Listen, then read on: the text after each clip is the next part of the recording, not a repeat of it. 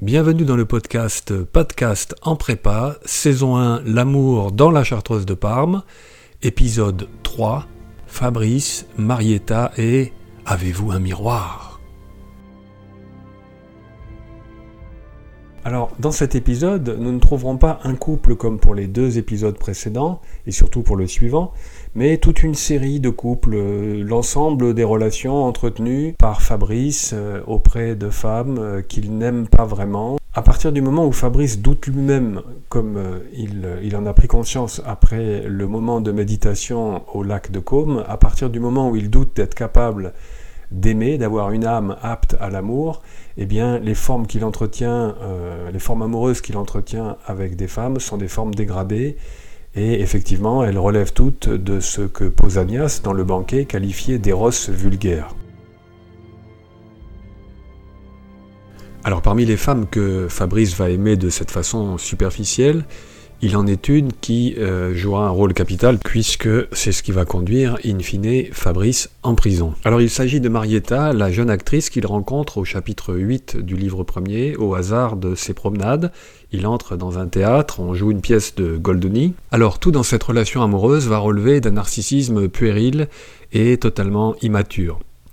Tout d'abord, en tant qu'actrice, Marietta incarne une forme de figure féminine superficielle qui s'expose au regard masculin et dans De l'amour, Stendhal a signalé plusieurs fois combien il est facile de projeter ses fantasmes sur une actrice qui euh, s'expose au regard de tous. Deuxième élément qui va souligner de la part euh, du narrateur, c'est un peu malicieux, qui va souligner cette dimension euh, purement narcissique, c'est le fait qu'elle porte comme nom son prénom c'est Marietta, mais elle porte comme nom Valsera. C'est-à-dire, on l'a appris à la naissance de Fabrice, c'est son deuxième prénom. Et voici ce que le narrateur souligne dans la réaction de Fabrice, page 225. Ah, pensa-t-il, elle a pris mon nom, c'est singulier. Alors oui, c'est singulier, on peut dire que c'est justement euh, l'impossibilité euh, endogamique, c'est-à-dire que cet amour est à la fois narcissique et même relève encore de la dimension incestueuse. C'est impossible puisqu'épouser une femme qui porte son propre nom, c'est un fantasme édipien absolu et évidemment ça revient à prendre la place du père. Cette dimension narcissique est encore soulignée avec cruauté lors de, euh, du meurtre de Giletti. Alors je rappelle rapidement, euh, euh, Fabrice est parti à la chasse, il est armé d'un fusil, d'un couteau, il se retrouve sur la route sur laquelle euh, la voiture de, des comédiens de Giletti, de Marietta et sa pseudo-mère est en train de s'avancer. Et euh, Giletti pense que Fabrice est venu le provoquer et s'ensuit une altercation de type euh, jeu de main, jeu de vilain. Là encore, l'immaturité, la puérilité se signale. Et dans l'affrontement, dans la, la, cohue, Fabrice va donc tuer Giletti. Et vraiment, Stendhal est particulièrement cruel parce que ce combat va à la fois causer la mort de Giletti et dévoiler, dénuder la dimension euh, euh, appauvrie euh, de l'amour que ressent ou croit ressentir Fabrice envers la petite Marietta. On est page 268 et donc le combat semblait se ralentir un peu, les coups ne se suivaient plus avec la même rapidité. Lorsque Fabrice se dit à la douleur que je ressens au visage, il faut qu'il m'ait défiguré. Vous voyez que c'est ici une peur que le beau Fabrice ressent, la peur d'être de perdre sa beauté et son visage. Saisi de rage à cette idée, il sauta sur son ennemi, la pointe du couteau de chasse en avant. Et c'est comme ça qu'il tue Giletti. Il le tue en fait parce que sa propre image euh, est trop fragile et il craint que son visage ne soit plus aussi beau euh, qu'avant. Mais la cruauté ironique du narrateur euh, se poursuit parce que une fois le gredin mort, page 269, que fait-il? Il s'écrie en direction de Marietta Avez-vous un miroir? La vieille femme, elle, trouve un miroir, le lui tend. Fabrice, en se regardant, se maniait la figure. Les yeux sont sains, se disait-il, c'est déjà beaucoup.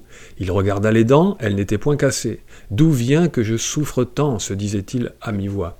Eh bien la réponse, c'est que cette souffrance provient d'un narcissisme immature et déplacé, à l'opposé complet de ce que l'amour doit être, c'est-à-dire l'amour de l'autre et pas l'amour tourné vers soi-même, un miroir euh, tendu pour ausculter sa propre beauté. Et de cette manière, Fabrice va déchoir au plus bas puisqu'il s'est retrouvé en compétition, en concurrence avec un misérable Giletti, dont on nous euh, répète qu'il est vraiment euh, médiocre euh, humainement, pauvre et laid. Et l'humiliation va atteindre son comble quand la vieille pseudo-mère se révèle être une sorte de mère maquerelle qui va négocier avec Fabrice le prix de la disparition de Giletti, qui était une sorte de protecteur. Et le pauvre Fabrice va devoir payer, c'est-à-dire monnayer après coup, pourrait-on dire, la relation amoureuse qu'il a entretenue avec l'actrice Marietta.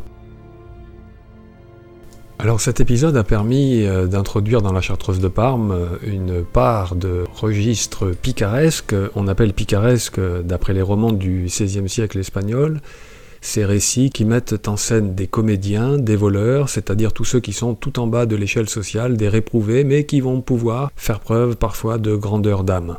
Alors quelle leçon tirer de cet épisode, de ce faux euh, amour, de tous ces faux amours? Eh bien probablement la chose suivante, c'est qu'il fallait que Fabrice descende tout en bas, chute vraiment très bas, pour qu'il puisse un jour se hausser très haut. Et finalement, cet enchaînement d'humiliation et de leçons cruelles, c'est comme s'il devait avoir euh, jeté bas tous ses habits sociaux, tout son orgueil, toute cette dimension, toute cette dimension narcissique, pour se débarrasser de ses oripeaux et pouvoir ensuite rencontrer et être à la hauteur du vrai amour. Et c'est probablement la force du roman que de faire advenir non pas une leçon théorique comme je viens de la formuler, mais par un enchaînement causal du vraisemblable au sein du récit, car après tout c'est parce qu'il a tué Giletti qu'il est donc tombé si bas qu'il va par enchaînement fatal, se retrouver condamné malgré les efforts de sa tante et donc emprisonné, tout cela pour monter tout en haut de la tour Farnèse et rencontrer un être autrement supérieur à ce qu'était la charmante petite euh, Marietta, c'est-à-dire bien sûr Clélia, Clélia qui l'attend au pied de la tour Farnèse.